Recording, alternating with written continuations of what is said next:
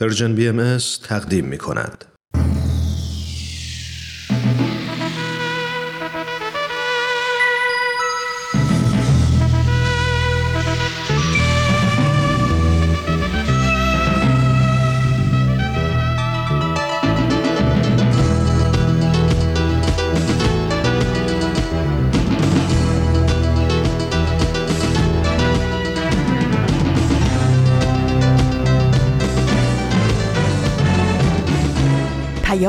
دوست. برنامه ای برای تفاهم و پیوند دلها.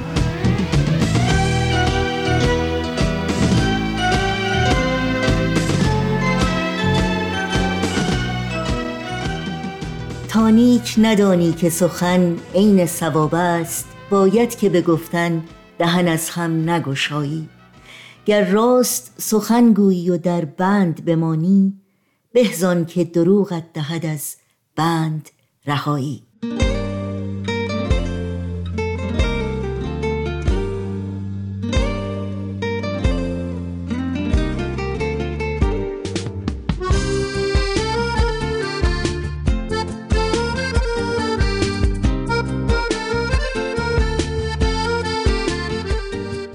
با گرمترین درودها به شما شنوندگان عزیز رادیو پیام دوست.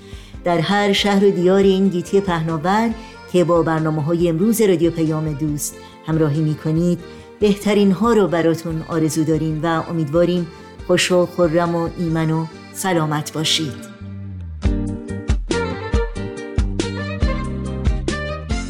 دوشنبه 13 دی ماه از زمستان 1400 خورشیدی برابر با سوم ماه ژانویه اولین دوشنبه سال نو 2022 میلادی رو با شعری از شاه سخن سعدی آغاز کردیم و برنامه هایی که در این پیام دوست تقدیم شما می‌کنیم شامل این روزها به یاد تو سربلندی ایران و اکسیر معرفت خواهد بود که امیدواریم همراهی کنید و از شنیدن اونها لذت ببرید.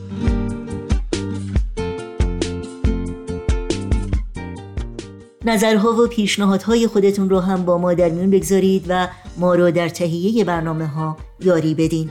ایمیل آدرس ما هست info at persianbms.org شماره تلفن ما 001 703 671 828 828 و شماره ما در واتساپ هست 001 240 560 24 14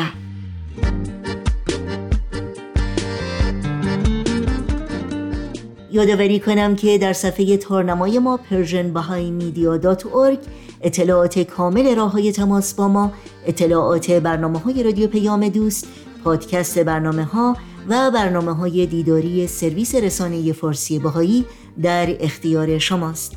در شبکه های اجتماعی هم می‌تونید برنامه های ما رو زیر اسم پرژن بی دنبال بکنید. مشترک رسانه ما باشید و با ما تماس بگیرید. آدرس تماس با ما در پیام سان تلگرام هست at persianbms contact.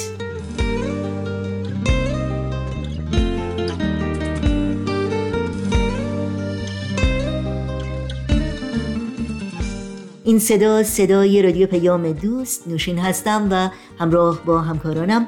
از شما دعوت می کنیم با برنامه های امروز با ما همراه باشید.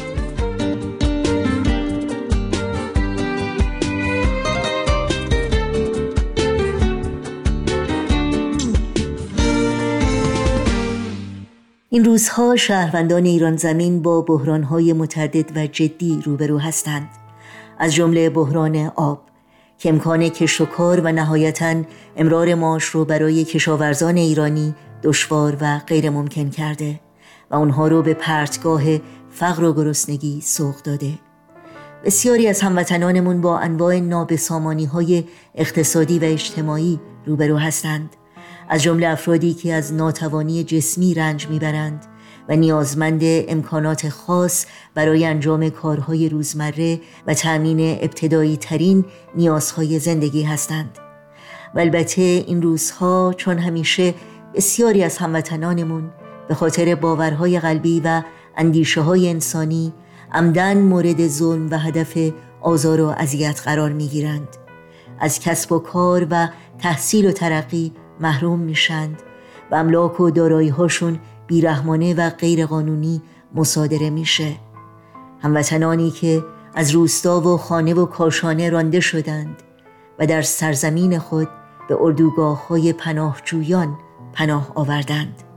با مناجاتی از حضرت عبدالبها یادی می کنیم از همه هموطنان دردمند و بیپناه ایران زمین. و برای گشایش امور ایمنی و تندرستی همه اونها دعا می کنیم یاد شما در این روزها و در همه روزها زنده و پایدار.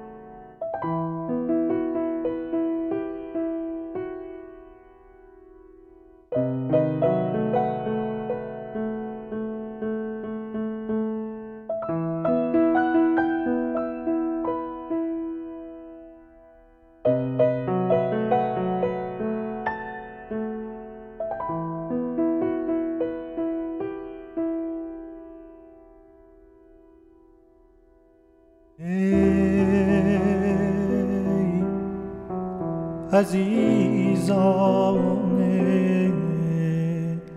عبدالبها.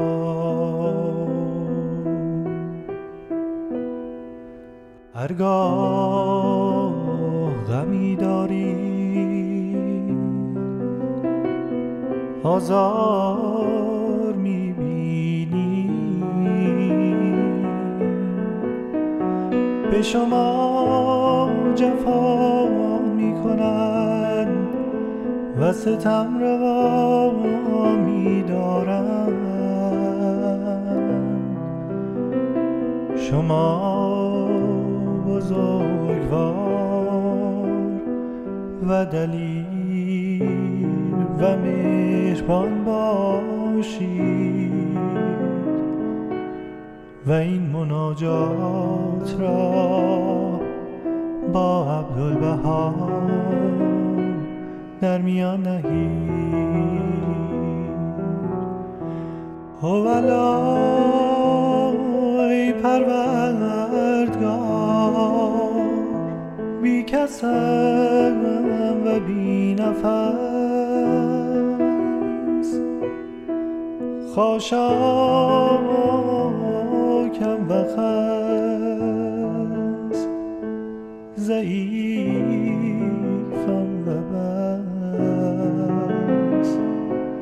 توی فریاد.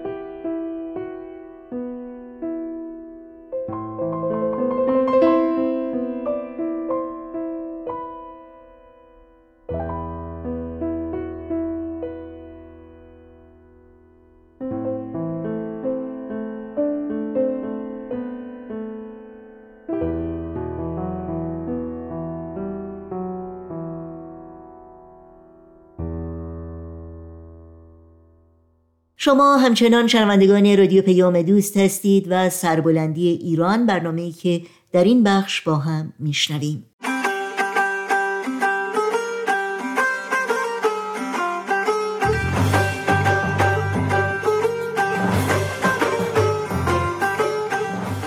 سربلندی ایران.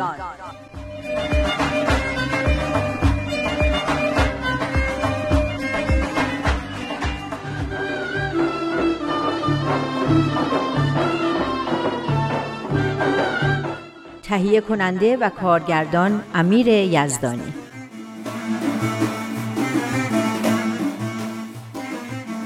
بحث اون دفعهمون خیلی خوب بود. اینکه همه چیز از خانواده شروع میشه. اگه مردم سالاری و حقوق بشر و پیشرفت و ترقی می‌خوایم باید از خانواده هامون شروع کنیم. از اینش خوشم میاد که از یه جایی شروع میشه که هممون هستیم و می‌تونیم یه کاری بکنیم. سب کن سب کن. داریم چه کتابی رو می‌خونیم؟ اون عبارت جادویی رو نگفتی یا؟ عبارت جادویی؟ آها فهمیدم. سربلندی ایران. داریم کتاب سربلندی ایران رو می‌خونیم. آره باید اینو بگیم که انرژی بگیریم. انرژی هم لازم داریم چون باید کلی کار انجام بدیم. برای سربلندی ایران؟ آره دیگه. باید با هموطنامون صحبت کنیم. درباره کنار گذاشتن تعصب و تقلید و تبعیض و کلا این چیزایی که با ت شروع میشن. راست میگی یا تساوی حقوق زن و مردم که با ت شروع میشه. تجددم همینطور. منتها اون تهای اولی بد بودن. اونا رو باید کنار بذاریم. این تهایی که تو گفتی خوب بودن و باید ایجاد بشن. کلا بحث سر چیزای ت داره ببخشید. اما استقامت سازنده و اطمینان به آینده درخشان ایران هم هستن که ته ندارن ولی خیلی هم مهمن. این اطمینان به آینده ایران هم باید تو دل آدم باشه. ت داره دیگه. پس بحث امروزمون هم دنباله بحث اون دفعه است که میره تو خانواده. بریم سر پاراگراف دوم که تو صفحه 45 اتفاقا این پاراگرافیه که باید برام توضیح بدی. منظور از این تنگ نظری اجتماعی چیه؟ چرا توجه به مسائل خونوادگی باعث تنگ نظری اجتماعی میشه؟ مگه قرار نبود از خونواده هامون شروع کنیم؟ خب به نظرم می‌خوان هشدار بدن که از اونور پشت بوم نیفتیم. یعنی اون خانواده هایی که توش زن و بچه ها تحقیر میشن و اعضا هیچ حق و حقوقی ندارن و اون خانواده هایی که فقط خودشون رو می‌بینن. یعنی نباید به مسائل خونوادگی خودشون توجه کنن؟ پس چیکار باید بکنن؟ چرا؟ اما تو این کار نباید افراد کنن. اینجا صحبت از خانواده هایی که متحد و باثباتن اما یه جورایی خودخواهن و چیزای خوب رو فقط برای خودشون می‌خوان و به بقیه اهمیتی نمیدن. البته این برداشت منه. شاید هم درست نباشه. آخه اینایی که تو میگی اینجا نیست.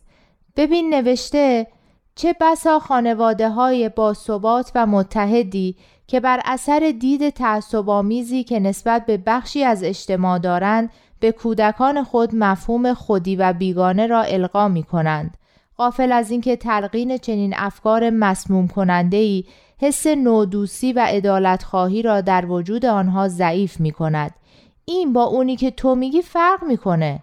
خب راست میگی اینجا به نظرم صحبت از تعصبه به این معنی که خانواده خودش رو به علت نژاد یا قوم یا دین یا هر چیز دیگه ای از بقیه مردم که مثل خودش نیستن جدا بدونه و بین خانواده خودش و بقیه مرز بکشه. حالا درست شد. این مرزبندی هاست که خودی و بیگانه درست می‌کنه. اون وقت چرا حس نودوسی و ادالت خواهی بچه ها رو ضعیف می‌کنه؟ چون بچه ها فکر می‌کنن بلاها و بیعدالتی هایی که به سر بقیه مردم میاد مهم نیست. چون مال غریبه هاست. به اونا مربوط نیست. سر بیگانه ها اومده. به سر خودیا که نیومده. فهمیدم. راست میگی. شایدم فکر کنه اصلا حقشونه چون که اونا بدن. فقط خداشونن که خوبن. درسته؟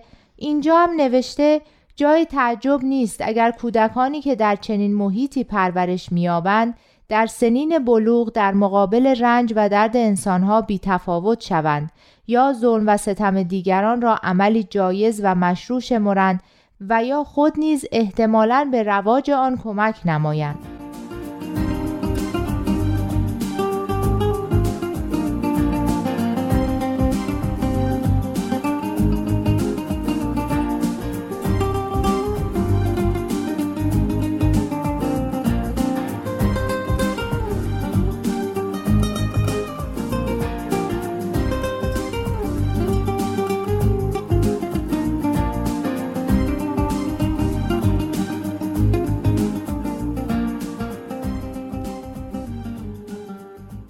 اینطور که پیداست کار به اون آسونیام نیست که فکر می‌کردم از خانواده شروع می‌کنیم و همه چیز درست میشه. دقیقا. باید حواسمون به خیلی چیزا باشه. خیلی چیزا رو باید یاد بگیریم.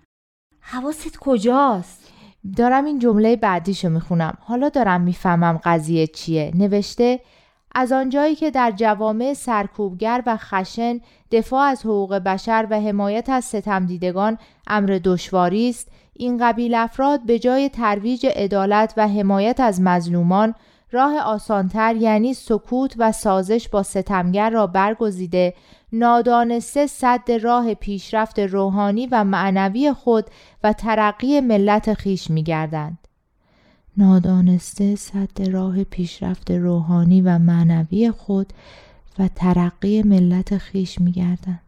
دارم فکر می‌کنم که مامان و بابام هم نادانسته و با سکوت و سازش با ظلم صد راه پیشرفت ایران شدن. نمی‌فهمم کی؟ یاد اون دفعه افتادم که سر کلاس خانم حسنی اون چیزا رو درباره بهایی گفت. آره تو هم که عین شیر پا شدی و گفتی اصلا هم اینطور که شما میگین نیست. آره اما وقتی تو خونه تعریف کردم با اینکه مامان بابام خیلی دوست دارن و می‌دونستن حق با منه بهم گفتن که دیگه یه همچین کاری رو نکنم چون ممکن از مدرسه اخراجم کنن.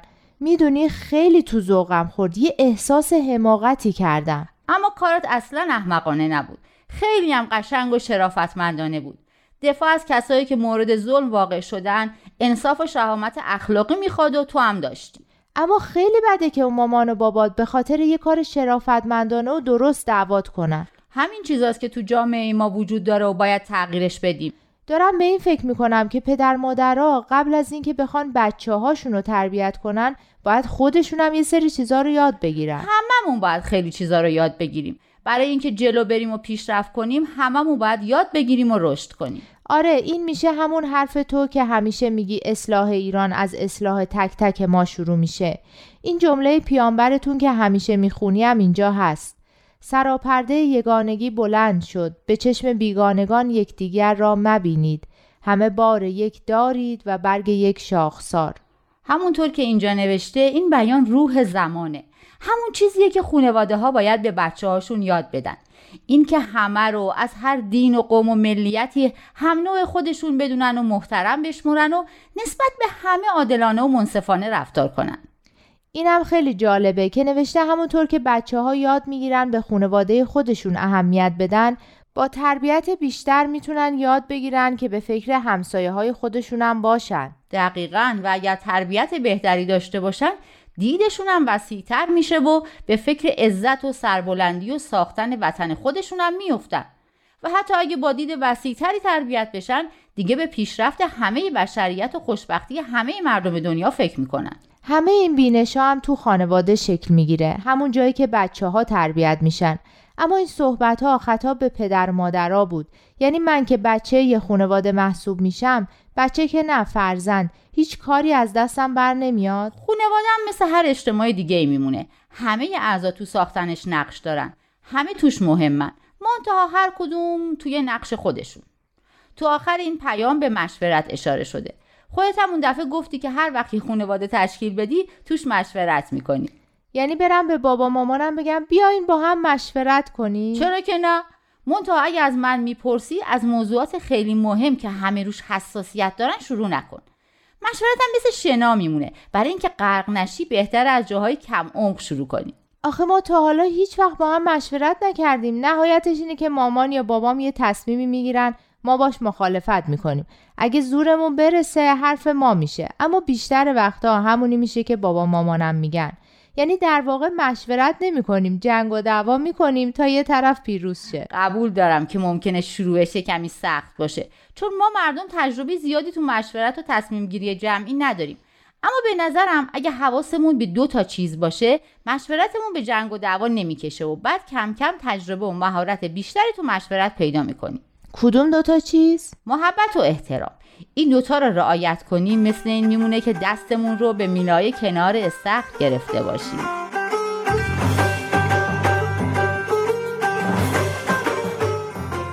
با برنامه دیگری از مجموعه سربلندی ایران همراه بودید.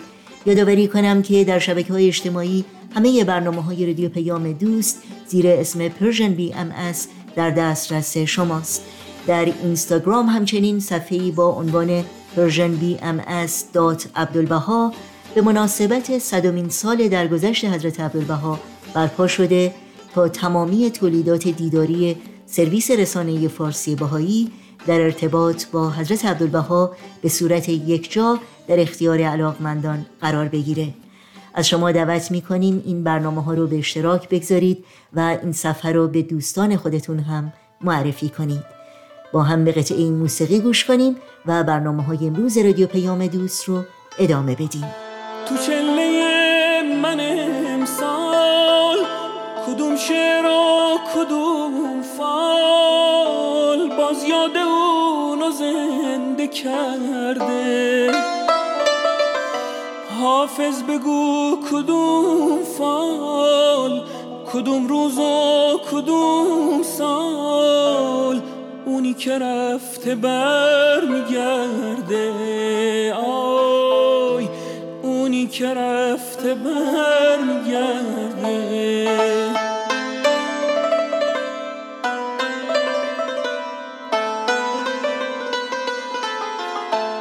امشب کدوم ستاره دلشوره هامو داره؟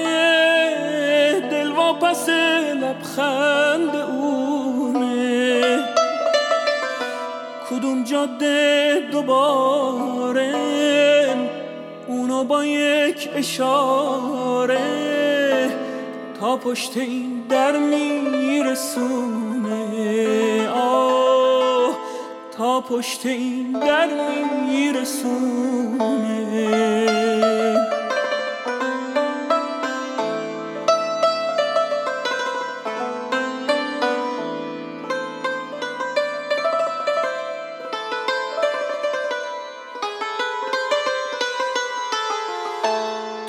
چله هر سال من یه جای خالیه که پر نمیشه.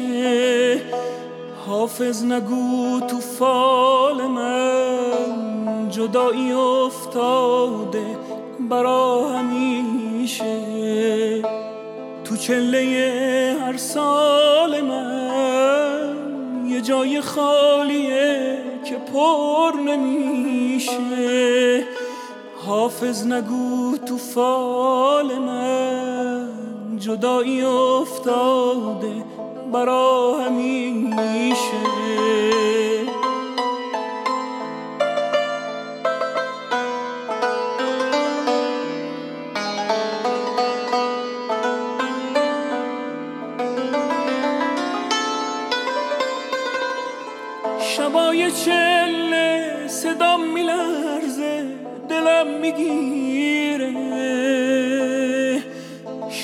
چله خاطره هاشو ازم می‌گیره.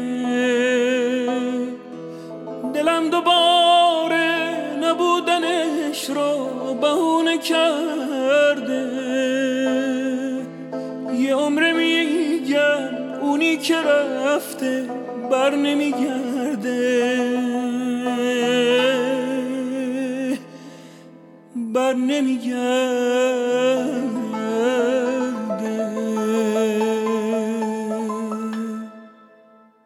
در این ساعت همراه با شما شنوندگان عزیز رادیو پیام دوست با برنامه تازه از مجموعه اکسیر معرفت همراه خواهیم شد. این برنامه رو سهیل کمالی تقدیم می‌کنه. اکسیر معرفت.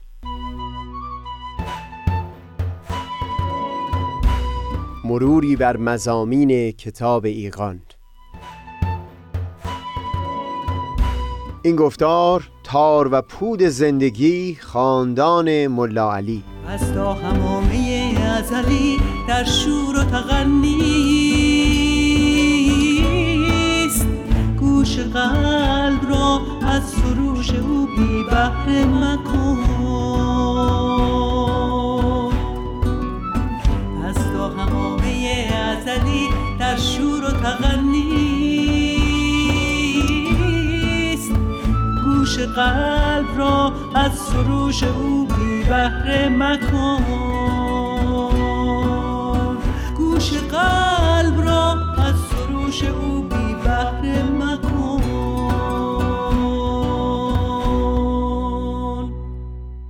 دوستان سهیل کمالی هستم. پیشتر بیان کردیم که از میان چند صد تن از علما که به ظهور حضرت باب ایمان آوردند در کتاب ایگان نام سیزده تن رو ذکر کردند. از این میان برای گفتگو پیرامون یک دو بینش ما احوال ملا عبدالخالق یزدی رو در دو گفتار گذشته وارسی کردیم و در این یک دو گفتار هم احوال ملا علی برقانی رو با هم وارسی می‌کنیم.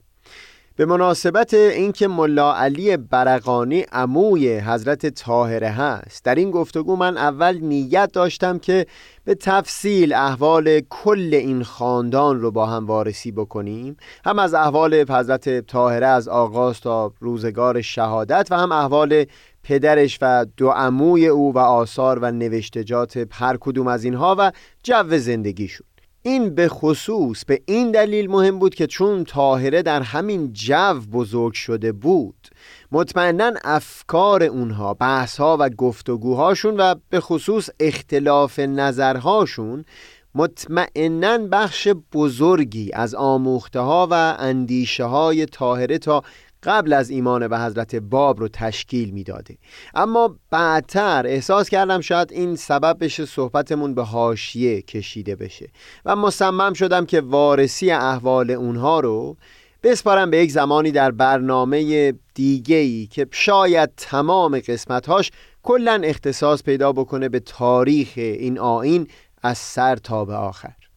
به همین خاطر اگر برخی مطالب ناگفته بمونه عذر من رو بپذیری تا روزی که موفق بشیم با تفصیل بسیار بیشتری احوال این خاندان رو پی بگیریم.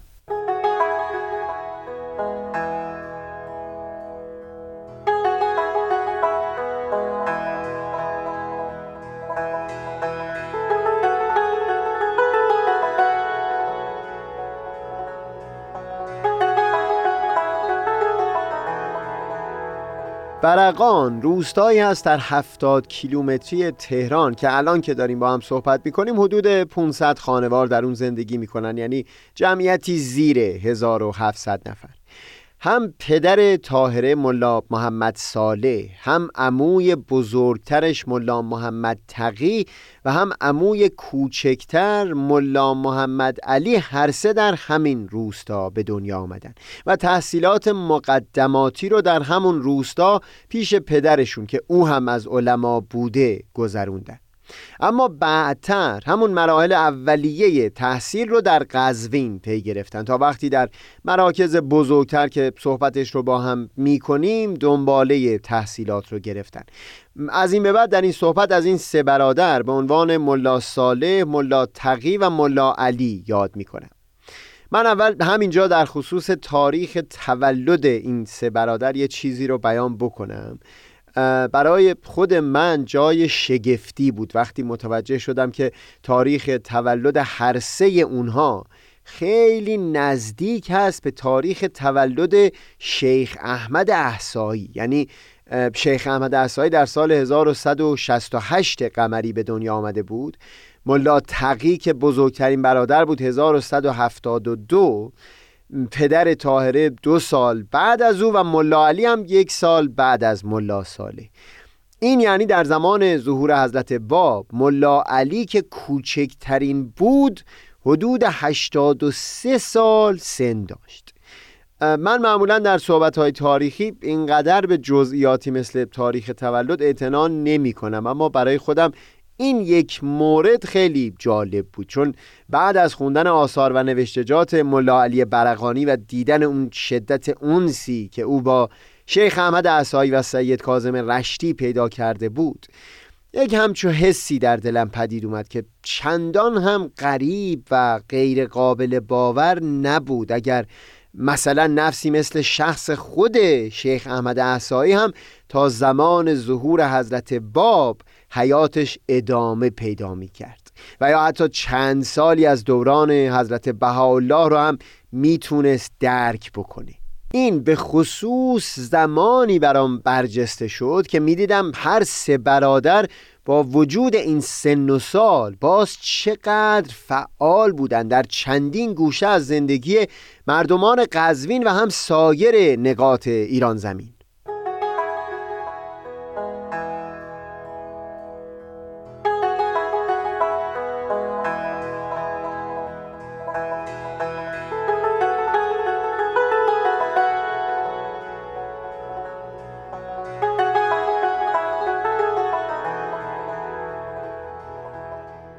هر سه برادر بعد از طی مراحل ابتدایی تحصیل در برقان و قزوین راهی اصفهان شدند که چون در دوران صفویه برای دوران طولانی پایتخت کشور بوده در این زمان هم از مهمترین حوزه های علمی در ایران به حساب می اومده در اونجا دست کم درباره ملا علی و هم ملا تقی که خودش احوالش رو بیان کرده می‌دونیم که در کنار سایر علوم سالها به آموختن فلسفه و حتی تدریس اون مشغول شده بودن.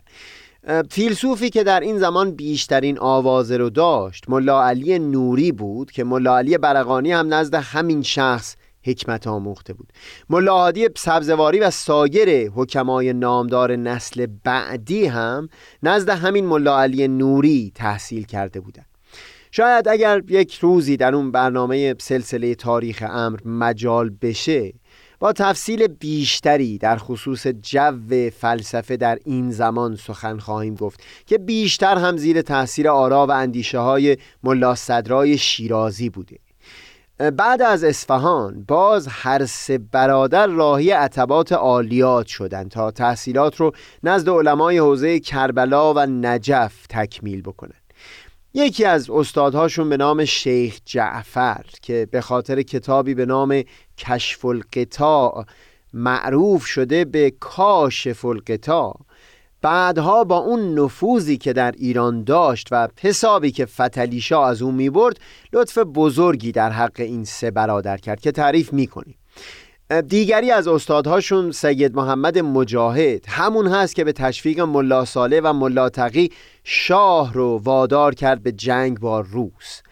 این سید محمد همونی است که حضرت بحالا هم در لو خطاب به ناصر الدین شاه از همین کار او یادی کردند در هر حال سه برادر از عتبات که برگشتن مقیم پایتخت یعنی تهران شدند منتها یک وقتی در محضر فتلیشا وارد مناظره شدن با یکی از علمای پرنفوس که اتفاقا یک زمانی استاد هر سه اینها بوده.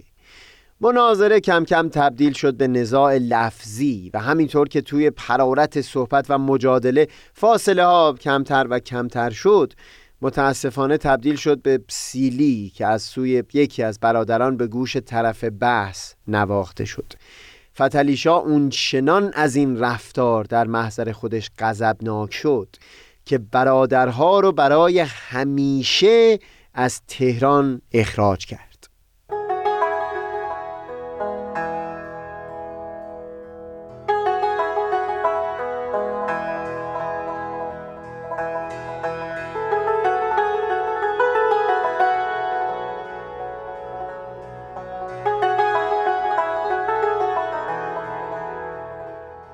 به روایت برخی منابع فتلیشا این سه برادر رو تبعید کرد به عتبات آلیا تا اینکه بعد از چند سال به وساطت همون شیخ جعفر که گفتم پذیرفت برگردن ایران اما نه در تهران.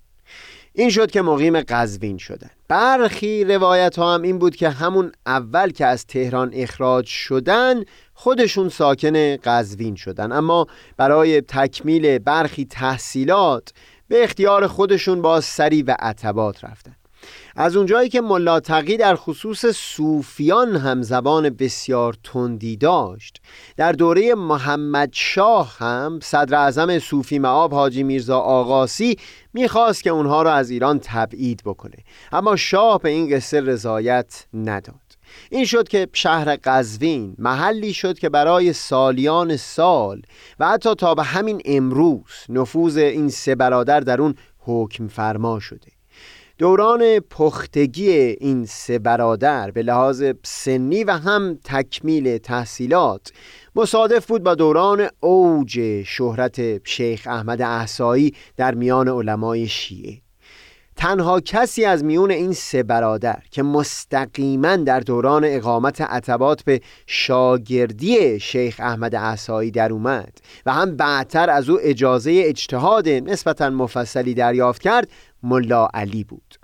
از زمانی که ملا علی معانس و دمخور شیخ احمد احسایی شد در آثار و نوشتجات خودش با احترام بسیار بسیار خاص و ممتازی درباره او سخن می گفت من این چندی سعی کردم مروری داشته باشم بر چندین تا از آثار و نوشتجات ملا علی تا بتونم با بصیرت بیشتری درباره او بیان مطلب بکنم. در میان نسخه های خطی شمار بسیاری از آثار او رو پیدا کردم که عمده اونها بعد از همون دوران معانست با شیخ احمد نگاشته شدند و بوی تعالیم شیخ و روش او در بیان مطلب از اون کتاب ها به وضوح به مشام می‌رسه.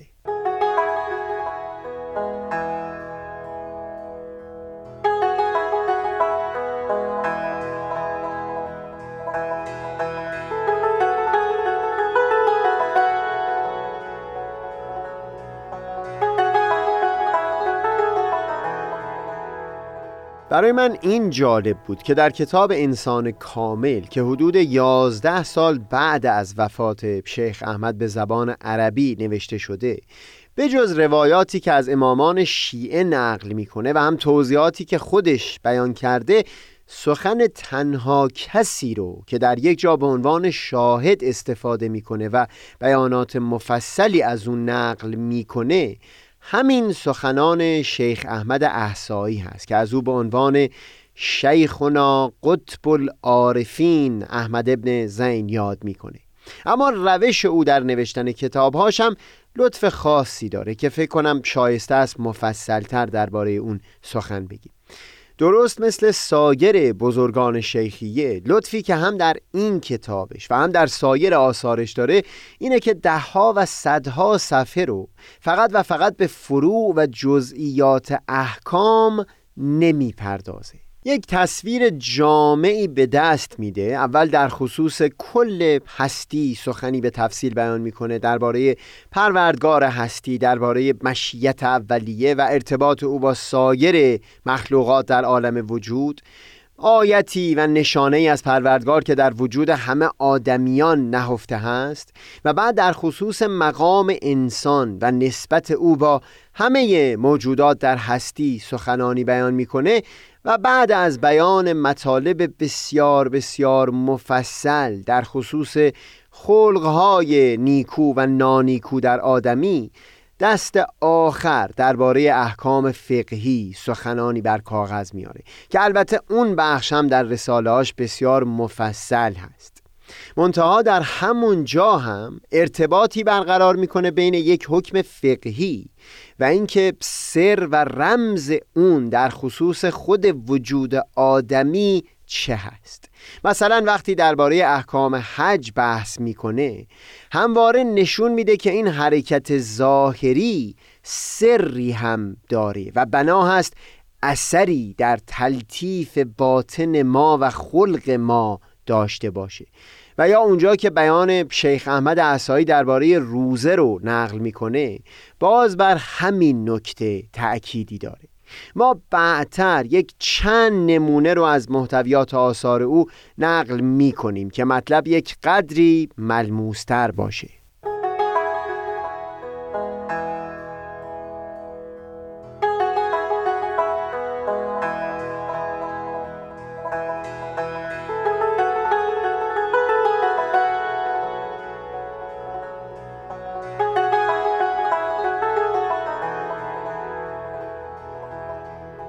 با وجود همه شیرینی هایی که در آثار ملا علی برقانی میشه سراغ گرفت نباید او را از زمانه خودش و قبل از خودش جدا کرد. به عنوان مثال درست مثل سایر فقهای دوران او هم در جایی تعن شدیدی می‌زنه به موسیقی و در خصوص زشتی هایی که زبان یا گوش انسان می‌تونه به اون آلوده بشه بیان می‌کنه که فرد بایستی زبان را از سخنان بیهوده و باطل و از قنا و سرود نگاه داشته باشد. و یا در بحثهایی که در خصوص خورشید و ماه داره نشون میده که هیچ گونه انسی با کشفیات علمی چند قرن پیش از خودش نداشته. که این یکی شاید با توجه به وضع علما و حکمایی که حتی چند ده سال بعد از او وفات کردن انتظار زیاده از حدی به حساب بیاد. به هر حال ما بعدتر بحث درباره آثار ملا علی برقانی رو کمی بیشتر پی می‌گیریم. اما در خصوص مواجهه با شیخ احمد احسایی و پیروان او همونطور که بعدها خواهیم دید ملا صالح سکوت اختیار کرد و معمولا جانب میانه رو حفظ می‌کرد بدون زدیت اما ملا تقی که نفوذ بیشتری هم در میان علما و هم مردم داشت.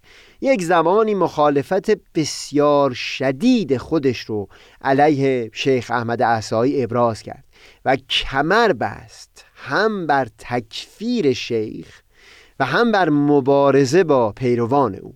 اما پیش از اینکه جریان اون مخالفت ها رو وارسی بکنیم خوبتر این هست که یک مقدار بیشتر گفتگو بکنیم درباره انسی که در دل ملا علی برقانی پدید اومده بود نسبت به شیخ احمد عصایی و سید کازم رشتی. بگذارید گفتگوی مفصلتر از این اونس رو در گفتار بعدی پی بگیریم.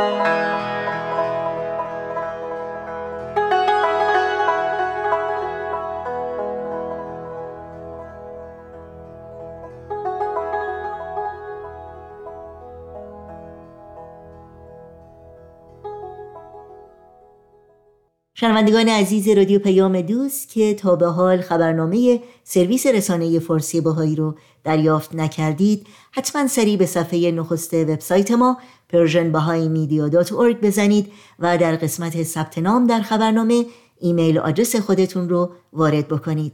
تا اول هر ماه در جریان تازه ترین برنامه های دیداری و شنیداری و مقالات منتشر شده قرار بگیرید.